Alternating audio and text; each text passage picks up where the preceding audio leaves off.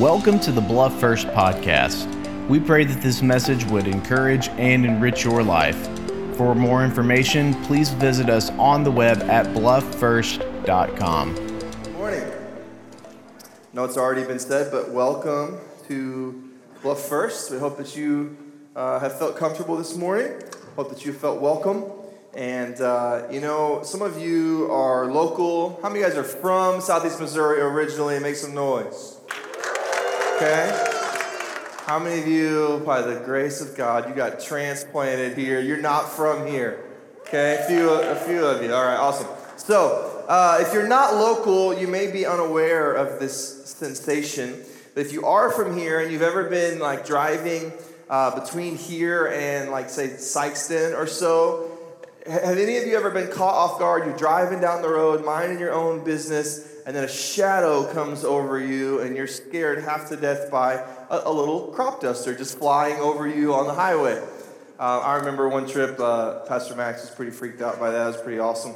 Um, well, we're pretty lucky. You know, they're, they're small planes, they don't make a whole lot of noise. Um, there's another part of the country where there's a, an interstate highway right next to a naval air station and a landing strip. So you can imagine uh, how much more you would freak out if instead of uh, this little guy flew over you, instead you got one of these.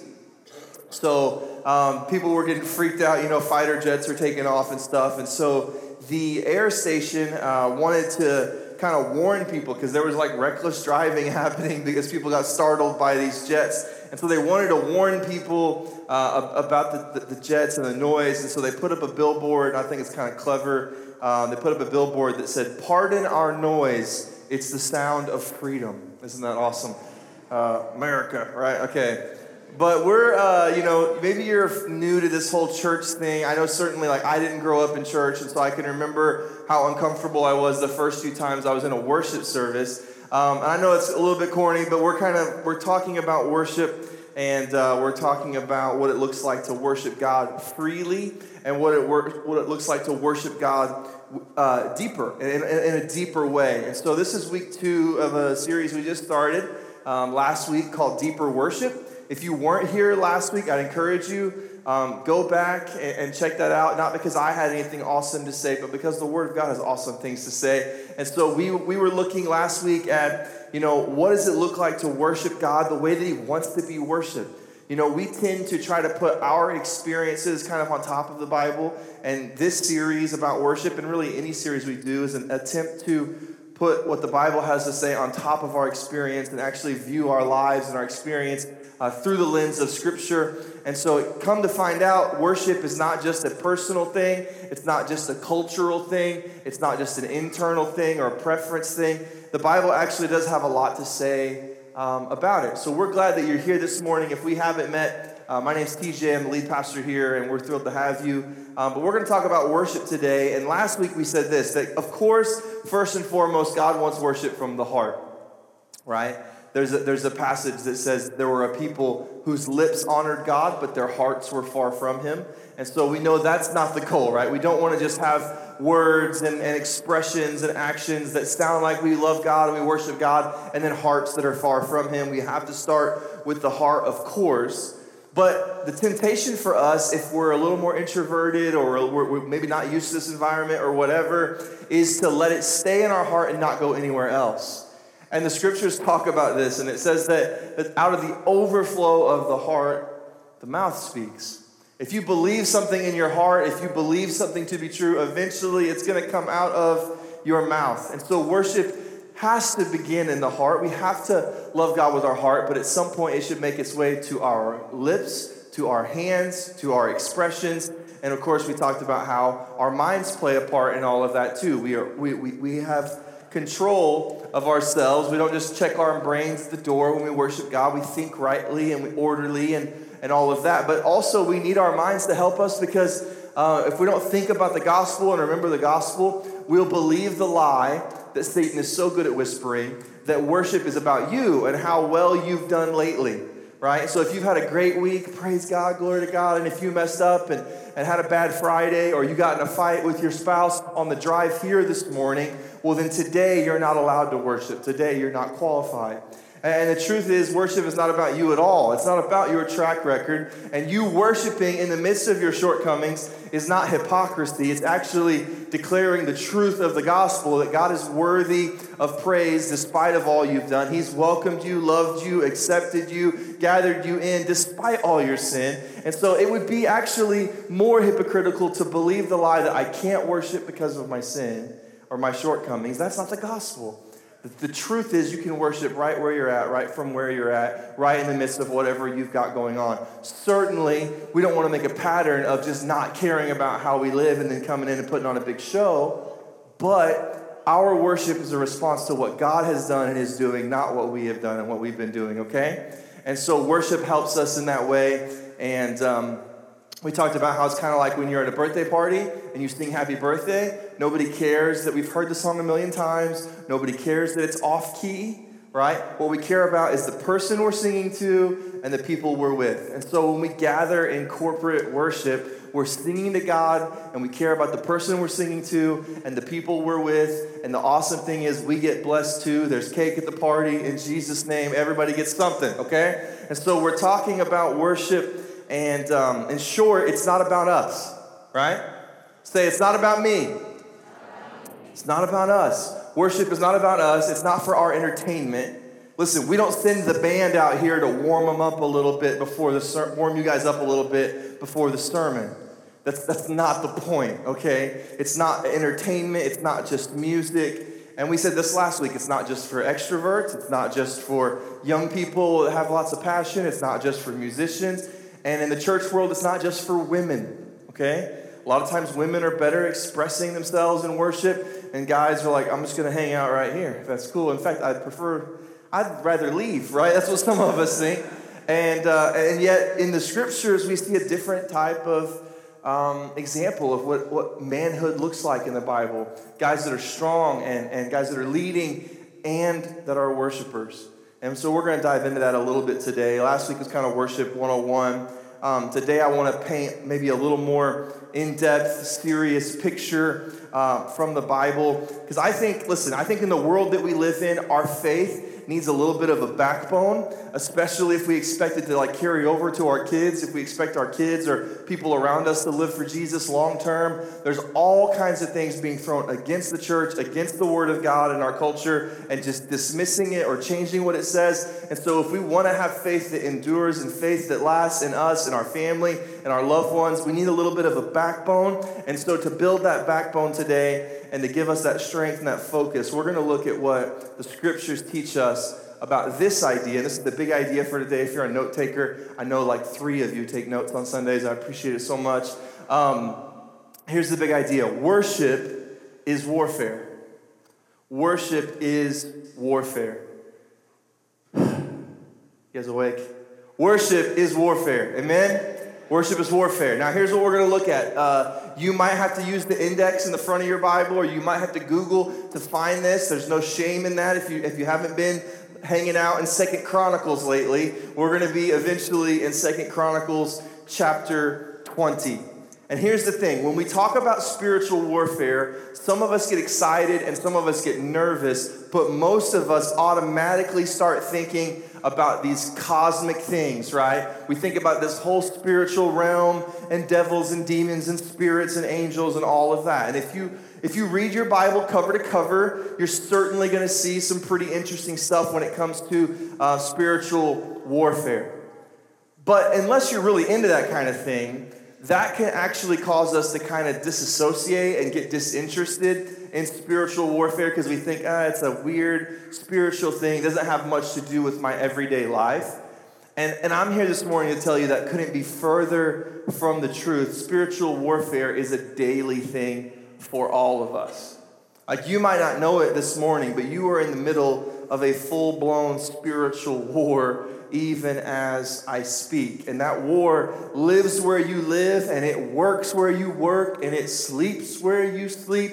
It goes home to your house. It, that is a war that we are in all the time. Life is war. And if you don't know that and recognize that, you're not going to be prepared to face the things that are going to come against you. You're not going to be prepared to deal with your enemy, to deal with the tough doctor's report, to deal with a tough season at work or whatever, if you don't recognize there is a war going on. Life is war. You don't believe me? Get married. All right?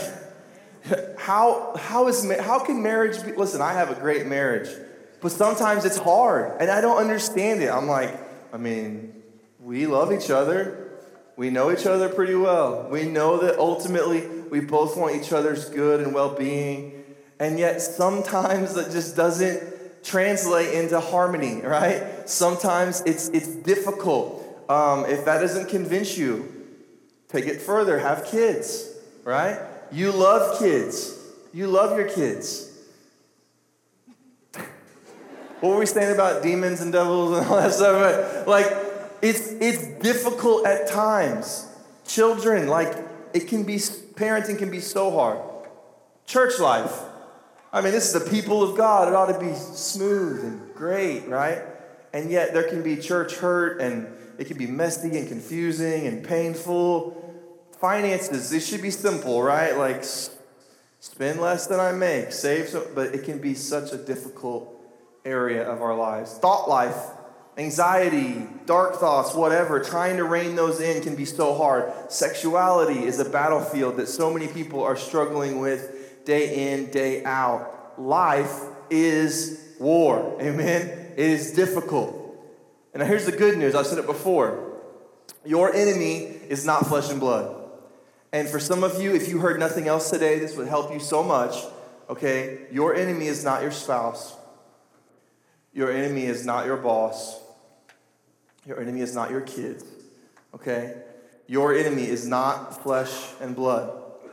There's a spiritual war going on. There's a war between God's way, God's rule, His wisdom, His righteous, perfect way of living, and the way the world should operate, and everything else, which is mostly convoluted by our stupidity, okay? We have God's way and we have our way, and our way is most of the times dumb.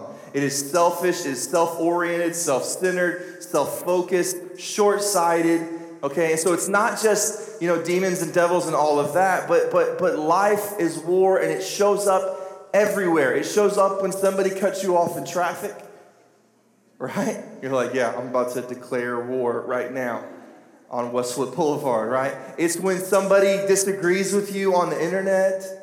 It's when you don't get invited and they did. They did. Them. You know? There's a war happening in our heart when nobody notices our hard work or somebody else that gets the promotion or we get the bad doctor's report or whatever. Life is a constant war fought on the turf of your heart and mind. Okay? And it's a war for worship. It's a war for worship. You are made a worshiper. You're designed to worship. Every person in this room, even if you're like, I'm not religious at all, you're a worshiper. The question is do you worship God and submit to His ways and His wisdom, or do you wrestle away His spot on that throne and put someone else, something else, yourself, whatever, and make all these other things the king of your heart and your life. You are wired for worship. You look for things to love, you look for things to be in awe of, you look for transcendence and bigger and better and more comfortable, and, and, and you look for these things. The question is who wins this war in our heart? Is it our maker or just some lesser thing that he's made? And so we, we've got to know that we're in this fight if we're ever going to win it. And um, the truth is, we're not made to just worship whatever. We're made to worship God with our whole selves, our whole lives, our whole bodies, every day. And yet, and we know that, right? Like there's a part of us that's been made alive. If we're in Christ, if we're Christians, there's a part of us that's new. There's a part of us that's been regenerated by the powerful working of the Holy Spirit. There's a part of us that wants to love God and serve God and worship God, right? But there's another part of us too. I don't know about y'all. I still got another part of me too. This part of me called the flesh. And the Bible says, whatever the spirit wants, the flesh hates. And whatever the flesh wants, the spirit hates. There's a constant battle within between me trying to live for God and me trying to live for me. So we're in this fight. And here's what I want I want us to be good soldiers. I want us to be prepared. I want us to be I want us to be um, armed. I want us to, to, to be ready and to be focused and to pay attention because that's the only way we can win. We're not going to win by accident. You're not going to slip and fall into wisdom. You're not going to accidentally have a great marriage and great kids and overcome a bad doctor's report and a bad meeting with your boss. You're not going to be able to do all that. It's not in you. Something has to happen inside of you or to you for you to be able to be victorious through all the things that life can throw at you. You could be cool in a good season. If, if we're in a time of peace and there's nothing going on, you, you, might, you might have it. You might be okay. But if you're going to withstand all the storms that life can bring, and how many know a phone call can turn your whole world upside down? One little bit of news can change everything in your family. If you're going to make it through that with faith that lasts, you're going to need some help. And I'm here to tell you this morning that worship is one of the best ways for you to get strong enough to be able to endure those things. You don't have it in yourself, but when you admit your need and your weakness and you worship God anyway, worship Him for who He is, it actually strengthens you. It actually causes faith and hope to arise in you, and you'll start winning some everyday battles, and you'll be able to get through even the toughest ones with God helping you and God in you and with you, whatever you face in this world. I like this picture. Um, I promise we're getting to Second Chronicles, but Psalm 149 5 and 6. I like this picture. It says, Let the saints be joyful in glory. Let them sing aloud on their beds. Let the high praises of God be in their mouths and a two edged sword in their hand. It's a picture of this worshiping warrior. Praise in their mouth, sword in their hand. I just think of David.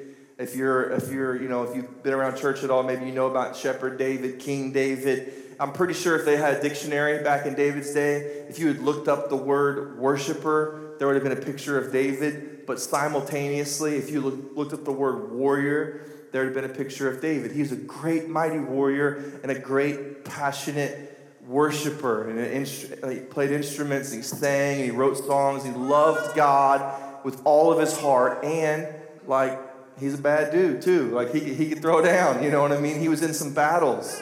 And for him, that, that wasn't a contradiction. It wasn't like, well, you know, worship is feminine and, and being a warrior is masculine. No, he saw no, no problem being a worshiping warrior.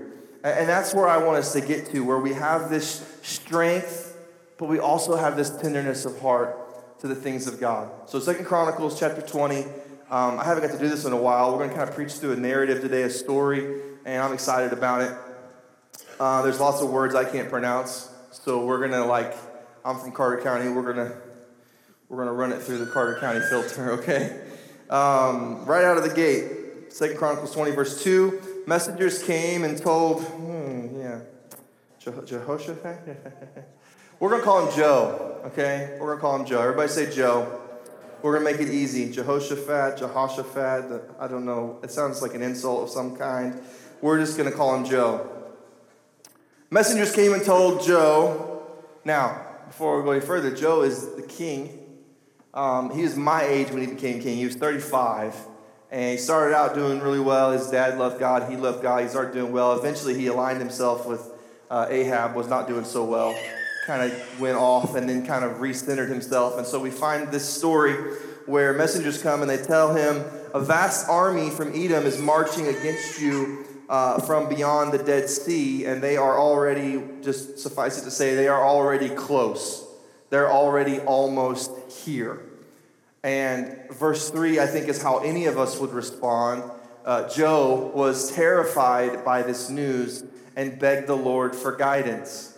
Like if I told you this morning there was a city rising up and weaponizing itself, and they're coming to conquer Poplar Bluff and kill everybody and everything in it. Some of y'all would be a little bit scared, right? Now, I haven't heard anything like that. Last I heard, like, we're good with Stringtown, Fairdealing, Dexter. We're all getting along, okay? Um, but Dudley hasn't come at us yet. That's good news. Um, but we're, we're, you know, they're scared. And Jehoshaphat, I mean, Joe, was terrified, and he does a great thing. He begs the Lord for guidance. And he orders everyone to begin fasting. He's like, We got to fast, we got to pray, I don't know what to do. And so people from all the towns of Judah came to Jerusalem to seek the Lord's help. There's a war coming. He's afraid and he doesn't know what to do, so he starts seeking God. Listen, if you're in a battle, if you're in a war and you don't know what to do, a great place to start is just to turn to God and to just admit you don't know what to do. And, and, listen, we've already established this. We are in a war, right? We are in a battle, so we ought to be turning to God. Satan comes to, to, to kill and destroy. He roams about like a lion looking for someone to devour, but Jesus has come to give us life. There's this part of us that wants to live for God, there's this flesh that hates that part of us, right? So there's this battle in our hearts and in our world, and we should take it seriously, and it should scare us a little. It, it should scare you a little to think of what your heart is capable of apart from the grace of God. It should scare you a little to think if you don't, if you aren't living up to God's ways and God's standards, what, what the long term implications for your marriage or your children or your grandchildren might be. Excuse me. I must have preached too hard at 9 o'clock.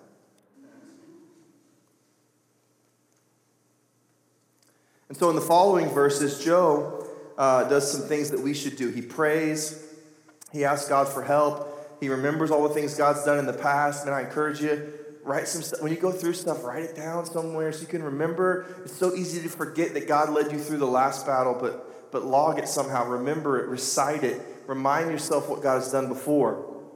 And hear him in verse 12. He says, Oh, our God, won't you stop them? We are powerless against this mighty army. It's actually a collection of armies. Several nations have gotten together to overthrow his kingdom. And he says, We're powerless against this army about to attack us. We don't know what to do, but we are looking to you for help. What a great posture to have. That's not weakness, that's humility. We're going to get through it. I'm in a battle right now. And God answers this prayer as He often does, not just by solving the problem, but by using somebody else, by using another believer, another person in the situation facing the same thing. And you look at verse 13 all the men of Judah stood before the Lord with their little ones, wives, and children. They're, they're, they're, they're standing before God, seeking God. The men are leading the way. And the Spirit of the Lord came upon one of the men standing there. And his name doesn't matter for, for us this morning, but listen to what he says in verse 15. He says, Listen, everybody, listen, even King Joe. This is what the Lord says Do not be afraid. Don't be discouraged by this mighty army, for the battle is not yours, but God's. Tomorrow, uh, march out against them. You'll find them. You'll see them coming. But you won't even need to fight, verse 17 says. Take your positions, stand still, and watch the Lord's victory. He is with you. That sounds awesome. That would be pretty scary to enter into. Hey guys, there's a big, you know, giant army coming. Don't worry about it. Just go out and watch and see what happens. Can I be in the back row, please? As we watch what unfolds, I'm not real confident. But the Lord speaks through this guy. He says, Do not be afraid. Don't be discouraged. Go out against them tomorrow, for the Lord is with you. Verse 18 says that Joe bowed low with his face to the ground. All the people of Judah and Jerusalem did the same, worshiping the Lord. The Levites stood to praise the Lord, the God of Israel, with a very loud shout.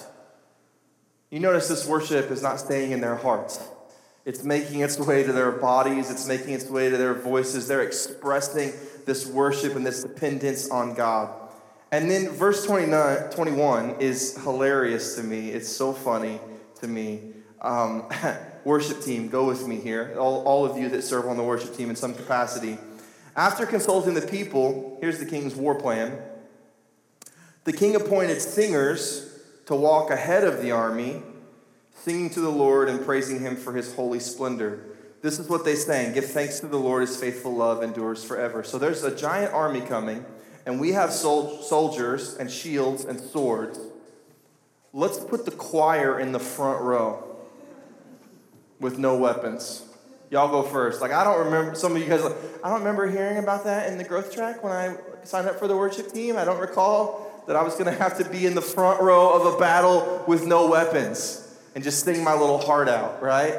I, I'm not signing up for that. But that's the kind of unconventional wisdom that comes from the Lord. And look what, look what happens. At the very moment, verse 22 says, at the very moment they began to sing and give praise, the Lord caused all these other armies to start fighting amongst themselves and to begin attacking each other.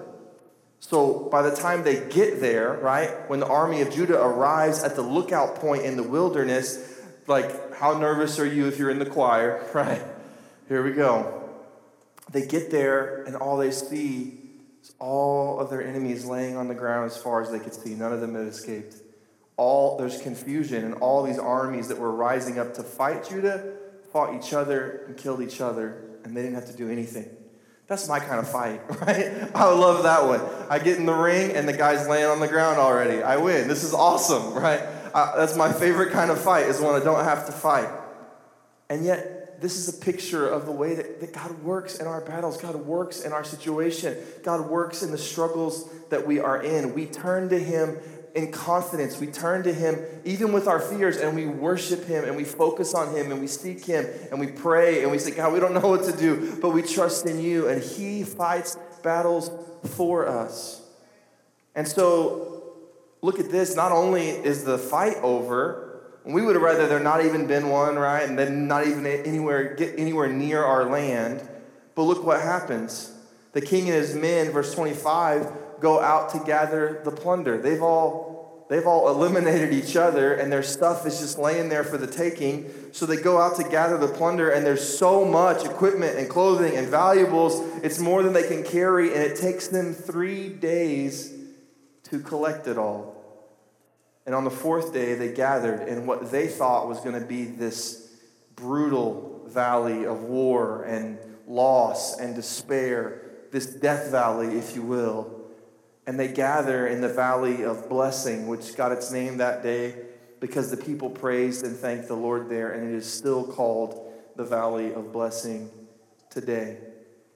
Thankfully, you and I, you know, we don't have any enemy armies again gathering get together to kill us all, as far as I know, but we are no less in a battle. We are no less in a fight. And when we admit that we are helpless and we turn to God in prayer and in worship, look what He can do. It's His fight to fight. He's not going to be put to shame. He is not going to be embarrassed. He is not going to be outdone. He is not going to be beaten. Our God is victorious. And He loves to take Death Valley and turn it into a valley of blessing. So, worship is warfare and it brings about breakthrough. And, and, listen, when you're in a situation that is scary, it is easy to not worship, right? Hey, hey, King, um, there's, there's a bunch of armies gathering and they're almost here. It's so easy for God to be the furthest thing from your mind at that point. It's so easy to not stop and pray. It's so easy to not start fasting. Uh, oh, no, we need our strength. You better eat a good meal. We're about to fight, right? And yet he turns to the Lord. He realizes we have nothing else. We can't turn anywhere else. There's no, listen, there are certain phone calls, certain doctor's reports, certain situations that you run into, and, and there's, no, there's nothing you can do. There's no easy way out, there's no quick fix other than to turn to the Lord and say, We don't know what to do, but we trust in you. And when we do that, here's what's awesome. In the midst of your battle, in the midst of your tough circumstance, it's easy for God to feel distant, but when you worship Him anyway, there's a certain closeness that that brings and intimacy that brings that just puts hope and faith and confidence in you. I, have been in situations where I'm at church or I'm in a conference or a service and I'm just enduring it. And I'm not there because I want to be, I'm just there. And it's funny, you know, it's cool when the preacher preaches right to you in your situation. That happens sometimes but I've been in way more situations where it didn't have anything to do with the preacher. We just sang some songs, we just had some worship time, and I entered in and worshiped God in spite of my feelings, and I left with a certain strength and a certain uh, vitality in me that wasn't there before. Because God brings victory to us through worship. And you know, it's funny, like, music is often involved. Music is powerful we have national anthems and fight songs for a reason. Rocky had a soundtrack for a reason. You know what I'm saying? It does something to us. And you'll find music in every single culture throughout all time. There's always music. It's powerful, it's significant. So we don't just get together and sing some songs. And it's not about, oh, these are these songs are too new, these songs are too old, these songs are too repetitive, these songs are too fast, these songs are too slow. We are singing biblical truths over ourselves. We're worshiping God. We're declaring who God is over our circumstances. We're participating in warfare when we worship.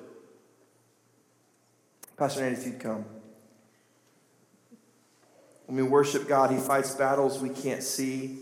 When we worship God, He unfolds plans we would have never thought of. I don't put the choir on the front row. That's not my idea of a, of a battle plan, but God knows things that we don't know. And you say, well, Pastor, that's Old Testament. You know, we don't have a. Acts 16, you should read it this week. Acts 16, guy we know by the name of Paul and his friend Silas have had a rough day. There's no enemy arm, army, there's no uh, situation like that, but they, because of their love for Jesus and their preaching of the gospel, they've been stripped of their clothing, beaten with rods, put into stocks, and locked in a cell in prison. They're more than likely going to be killed. How many know that's not a situation where you just feel like having a worship concert? Right? You're beat up, you're embarrassed, you're humiliated. That's a situation where you could go, Where are you, God? Where are you, God? And yet, that's not what they do. They pray and they worship and they begin to sing.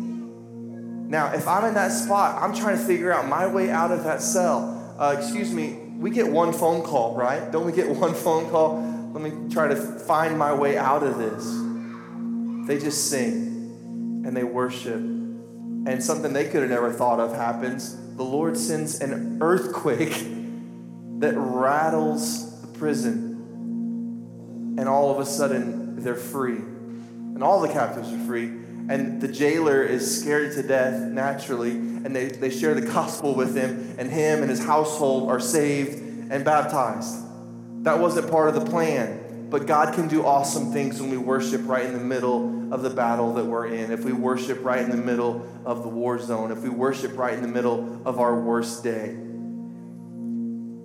You see, in both these stories, people are in a, in a hopeless place, and they worship anyway, and God shows up.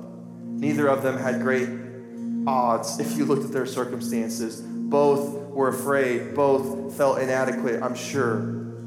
But they worshiped anyway. I'm not saying we just sing away our problems, you know, act like it's not there. I'm saying we trust the God that we know over our feelings, over our circumstances. We trust who He is. We trust His word that says He's never left us or forsaken us, and He's with us always, even to the end of the age, that He's coming again, and He's going to set up a kingdom where He wipes away every tear, and death is no more, and disease is no more, and poverty is no more. We just believe the truth, right? We put our faith, what the Bible says, on top of our experience and we worship anyway. And when we do that, God does something awesome. I love this quote. Bob Kauflin says, God isn't looking for something brilliant, He's looking for something broken. If you're here this morning, I don't know what you're facing. I don't know what you're overcome with. I don't know what's going on in your heart or in your family, in your home, in your finances, in your body, in your sickness. I don't know what it is, but I know a great thing you could do, no matter what it is, is to worship in the war. And you know what's awesome is you can do that by yourself, but man, when we do that together, when we join together, when there's a whole room full of soldiers, God shows up and He wants to bring victory. He wants to move. He wants to do something awesome in our midst. And, and yet, still, I think some of us go, man, I don't know, Pastor. You don't know what I've done. Just, it's just so hard for me to believe that God would be for me, that God would be in my corner, that God would want to fight my battles. Like you tell those stories about those heroes, and, and I'm no hero. I'm, I'm a loser. I'm a failure. I'm a sinner. I want to leave you with this this morning. The very last words of the Bible. In fact, stand with me if you would. The very last words of the Bible, Revelation chapter 22, verse 21. John writes, The grace of the Lord Jesus be with all. Amen. That's the last words of the Bible. The grace of the Lord Jesus be with all. Listen, your sin doesn't get the final word. Your sickness doesn't get the final word. Your circumstance doesn't get the final word. Your reputation doesn't get the final word. Your family history doesn't get the final word. Grace gets the final word. The gospel of Jesus Christ you are already loved. You are already accepted. You are already forgiven. You already have a God who loves you and cares for you and has a plan for you. And I know it doesn't make any sense and you don't see it and it seems like, man, this whole thing's coming against me. This whole deck stacked against me. He has victory that you can't even imagine. Would you worship on in the war zone? Would you worship already before you see the victory? Man, I want to worship after he's broken the cell after the earthquakes come. That's not how it works. The worship comes first. So this morning, we just lift our voices, we lift our heart. God, we put our focus on you, our attention on you, and we recognize our worship is warfare. Our worship is a weapon. We don't fight against flesh and blood, we fight against spiritual principalities. We fight against an enemy that we cannot see, but we fight with weapons that he can see. He hears our praise, he hears our worship, he sees our hands and hears our voices, and he knows his day is coming. He knows what's coming, that we will be victorious, that Jesus will reign forever and ever and ever. Let's worship our King together this morning. We hope you enjoyed today's message. For questions, prayer requests, and more information, please visit us on the web at blufffirst.com.